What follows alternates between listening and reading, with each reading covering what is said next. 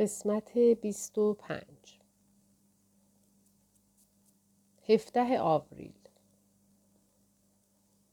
هر بار این دفترچه را باز می کنم همه نگرانی هایی را که در اوایل نوشتن دفترچه هم حس می کردم به یاد می آورم.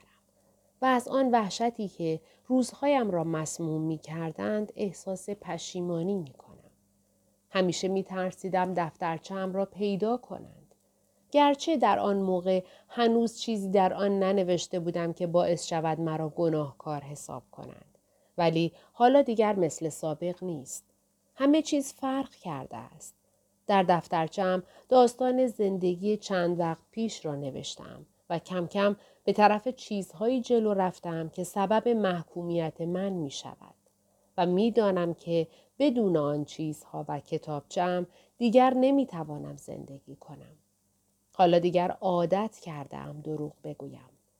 دیگر پنهان کردن دفترچم برایم عادی شده است. به کارهایی عادت کردم که در اوایل قبول کردنشان برایم غیر ممکن بود. هرگز ممکن نبود تصور کنم که می شود با صلح و آرامش با کانتونی صحبت کنم. حتی فکر کرده بودم از راه قانونی با او طرف بشوم. ولی دیروز برعکس حتی تا دم در هم راهنماییش کردم و با او مثل یک دوست دست دادم. بعد وقتی به اتاقم برگشتم با دیدن مبلی که او رویش نشسته بود با دیدن زیر سیگاری و ته سیگارهای او وحشتی عجیب سراپایم را گرفت و نمی‌دانستم آیا باید این وحشت را به تصمیمهای میرلا و کانتونی مربوط بدانم یا به چیزهای دیگری که او گفته و مربوط به زندگی خودم می شدند.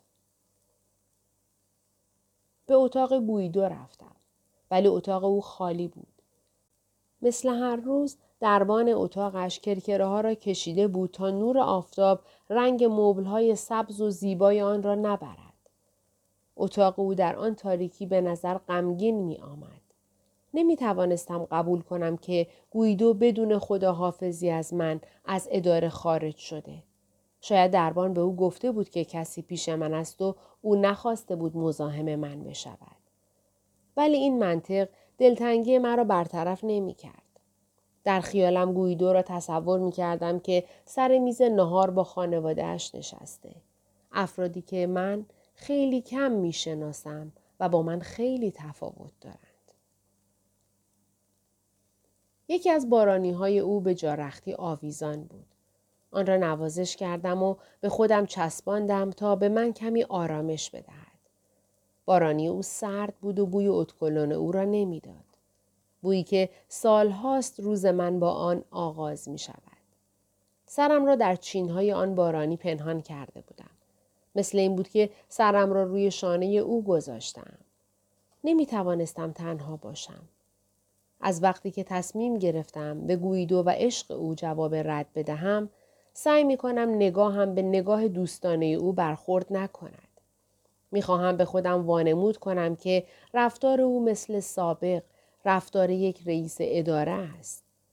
می خواهم کلماتی را که به من گفته است از یاد ببرم و به خودم می گویم که هرگز او را از احساسات خودم با خبر نکردم. ولی دیروز که یک مرتبه بعد از آن صحبت مشکل با کانتونی حس کردم چقدر تنها شده ام ترسیدم و گویدو مرا واقعا فراموش کرده باشد. می ترسیدم به خانه برگردم. دلم می‌خواست از وظایفی که در خانه انتظارم را می‌کشید فرار کنم.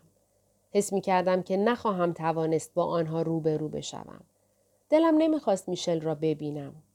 او به تازگی خیلی بد اخلاق شده است. ریکاردو هم دوباره ناراضی است و ما را متهم به این می کند که باعث این فقر بیدرمان او هستیم. دلم نمی‌خواست میرلا را ببینم چون مجبور بودم او را از ملاقات کانتونی آگاه و سعی کنم معنی آن ملاقات را بفهمم. دلم می‌خواست به او بگویم هر کاری دلت می‌خواهد بکن فقط دیگر به من کاری نداشته باش چون خیلی خسته هستم. روی صندلی گویدو نشستم و به خانه تلفن کردم که کار دارم و برای نهار به منزل بر نخواهم گشت. میلا پشت تلفن بود و از صدایش معلوم بود که دروغ مرا فهمیده است. شاید دلش می‌خواهد از ملاقات با کانتونی با او حرف بزنم. ولی من چیزی به او نگفتم.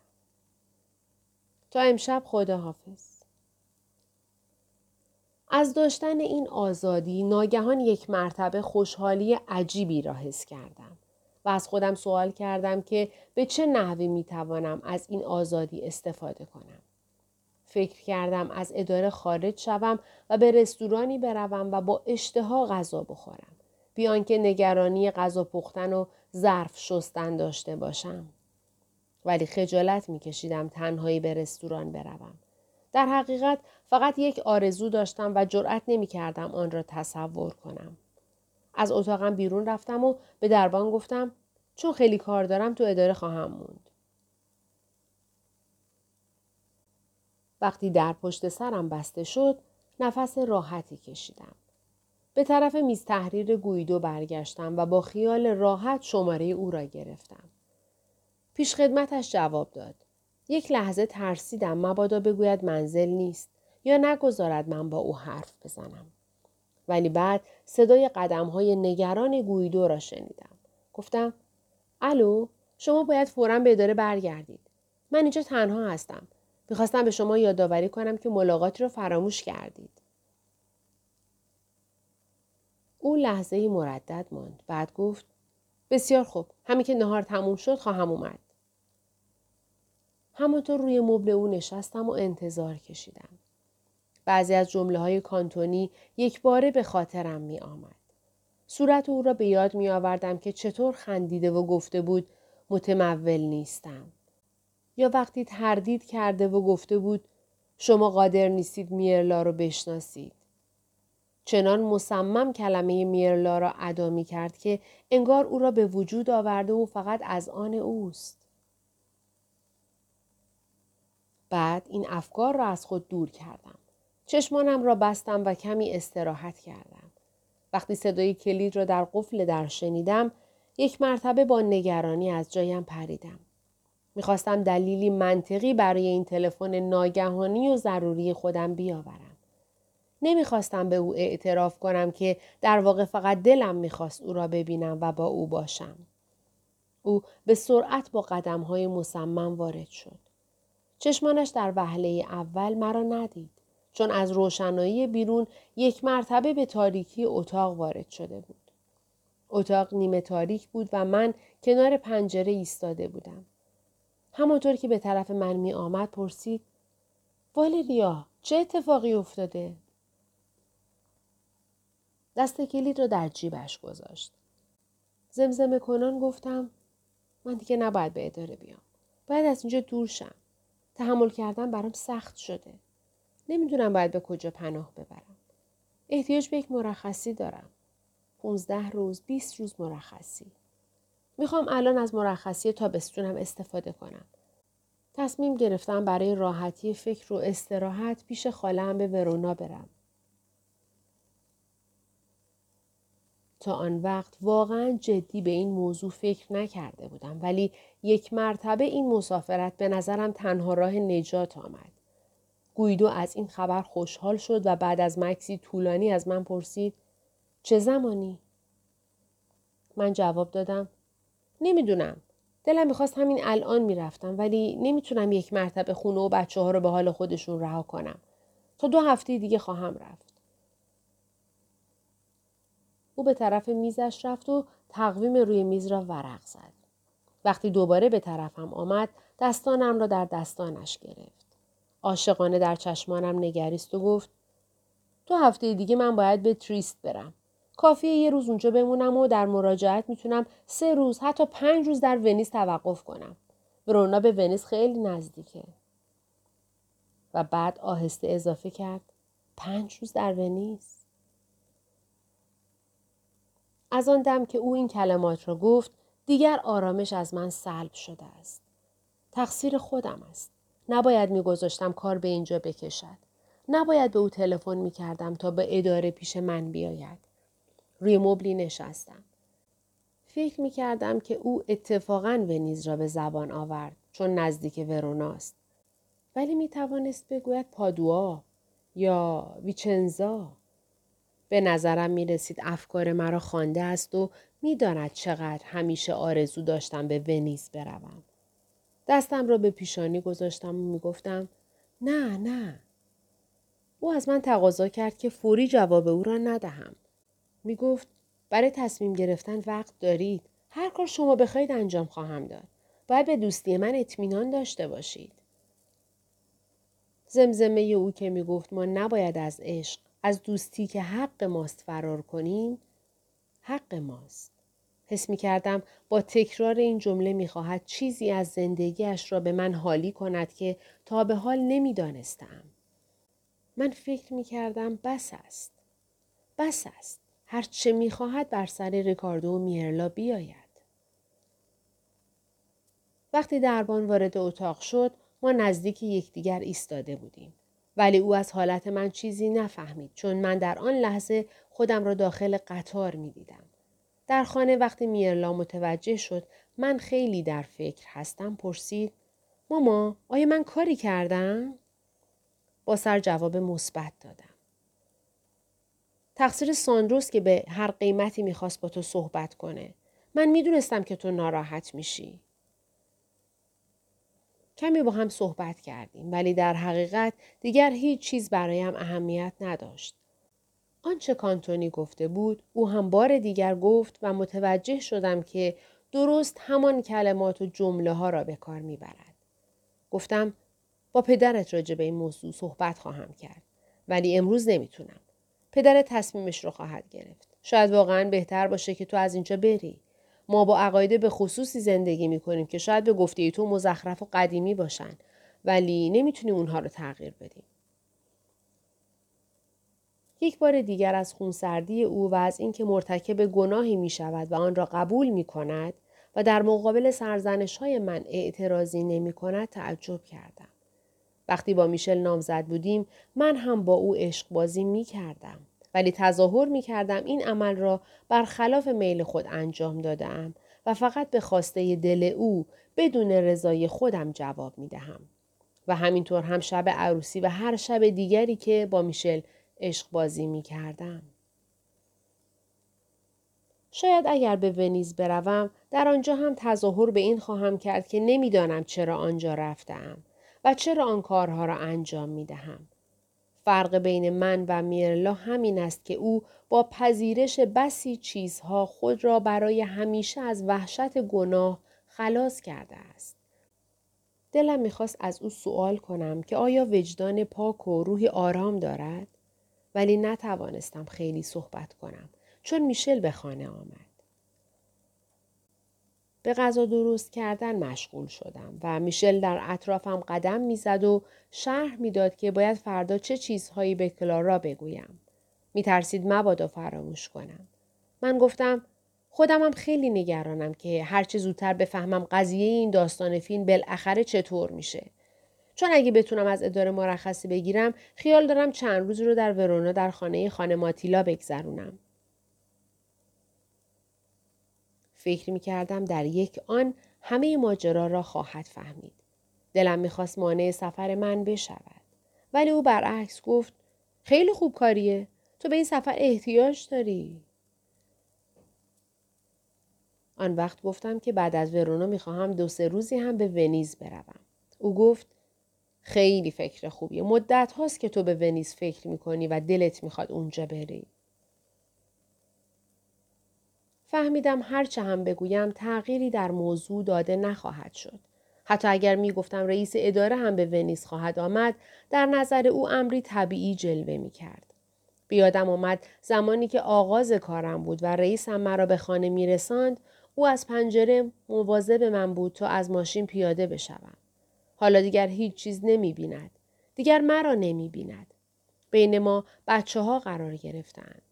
مارینا و کانتونی و کوهی از بشقاب هایی که شستم و ساعتی که او در اداره خودش و من اداره خودم گذرانده ایم و همه سوپ هایی که پختم یا مثل دیشب بخارش چشمانم را سوزانده است. من مدت هاست سفری نکردم و چمدانی جز آن چمدان کهنه و رنگ رو رفته ندارم. باید آن چمدان بزرگ چرمی را بردارم که متعلق به میشل است. 18 آوریل امروز نهار منزل کلارا بودم. هر دو با هم مثل دوران جوانی تنها بودیم و به نظرم می رسید که به ییلاق رفتم. او آپارتمانی در محله اعیان نشین پاریولی خریده است. از بالای ایوان منظره وسیع و زیبای مزارع دوردست، درختان کاج و خانه های سفید رنگ دیده می‌شد. هر دو در هوای آزاد روی ایوان ایستادیم. او اغلب آنجا دراز می کشد و آفتاب می گیرد. عقیده دارد برای اینکه آدم همیشه جوان جلوه کند باید کمی رنگ صورت و بدن برونزه باشد و آرتیست های سینما هم همین کار را می کنند. در حمام او نام اسباب های آرایش او را نوشتم ولی تعداد آنها خیلی زیاد است. من مورد مصرف هیچ کدام را نمی‌دانم. خجالت کشیدم از او بپرسم. زندگی او با دوره شوهرداری واقعا فرق کرده است. حق با میشل است. خانهش با سلیقه ای مبله شده که از او انتظار نداشتم. او اشوهگری می کرد و دائم از مردها حرف می زد. از او پرسیدم که آیا مطابق معمول عاشق است؟ او به من نگاهی انداخت و با عجله گفت نه نه. ولی من باور نمی کنم. او همیشه می گفت بدون عشق قادر نیست زندگی کند. شاید دیگر نمی خواهد به من چیزی بگوید. من برعکس هرگز امروز دلم نمی‌خواست که از عشق حرف بزنم. کلارا گفت برای عشق آدم باید وقت داشته باشه چون در حقیقت عشق اصلا وجود نداره. باید اون رو روزانه به وجود آورد و بعد در بلندترین نقطه اون ایستاد. خیلی مشکله. به زور لبخند می‌زد. گفت خیلی کم وقت دارد. من سعی کردم همانطور که میشل گفته بود بفهمم چرا آنقدر گرفتار است. گفت تهیه صحنه های فیلم اشخاصی که باید ملاقات کرد. خیلی سرم شلوغه. دلم می‌خواست بیشتر میشل رو می‌دیدم. مثل اینکه اون خیال داره دست از کار بانک برداره و به کار سینمایی مشغول شه. ولی والریا تو باید کم کم اون رو از این کار منصرف کنی. شاید اون روز یک شنبه که نهار به منزل شما اومدم کار خوبی نکردم. هرگز دو دنیایی که اینقدر از هم فاصله دارند نباید به همدیگه برسن. هر کس باید بر طبق امکانات خودش زندگی کنه. ولی انسان این رو همیشه خیلی دیر می‌فهمه. دنیایی که من در اون زندگی می‌کنم با دنیای شما خیلی فرق داره. دنیای من به مردی که سراسر عمرش رو در بانک کار کرده خیلی نمی‌تونه اطمینان کنه. همیشه به اون به چشم یک آماتور نگاه خواهند کرد. در حقیقت جز این هم نمی‌تونه باشه. در اولین وهله میشل خیلی باعث تعجب من شد. از حرفهای تو همیشه اون رو نوع دیگه تصور کرده بودم. واقعا امیدوار بودم که بشه موضوع فیلمی رو که نوشته به فروش رسوند. تا اونجا هم که می‌تونستم کمک کردم. ولی تا حالا که نتیجه گرفته نشده. گفت مدتها با میشل صحبت کرده است ولی اگر او بتواند افکارش و آنچه می‌گوید خوب بنویسد آن وقت از این راه پولدار خواهد شد. او می‌خواد با من کار کنه ولی من باید آزاد باشم. حتی یک شب تا صبح با هم صحبت کردیم. چطور من متوجه آن نشده بودم؟ شاید وقتی که میشل به خانه برگشته بود خوابیده بودم و روز بعد هم چیزی به من نگفته بود. اتاق پذیرایی بزرگ او را تماشا می کردم که دیوارهایش پوشیده از قفسه کتاب است. به مبلهای راحت و لباس شیک کلارا نگاه می کردم. خیلی واضح است که میشل میل دارد در اطرافش آن همه شیکی و راحتی که ما هرگز در خانه خودمان نداریم داشته باشد. کلارا به حرفش ادامه داد. اونو راضی کردم که دست از کار کنونی خودش بر نداره. بهش گفتم که اگر کار بانکش رو رها کنه اشتباه محضه. کلارا همچنان حرف می‌زد و من کم کم احساس ناراحتی می کردم. پیش خدمت داشت میز غذا را جمع می کرد. غذای خیلی خوبی خورده بودیم. من مدت ها بود غذای با آن خوبی نخورده بودم. از بس همیشه عجله دارم مجبورم یا اسپاگتی درست کنم یا املت و سالاد. یک شنبه ها هم معمولا بیفتک داریم.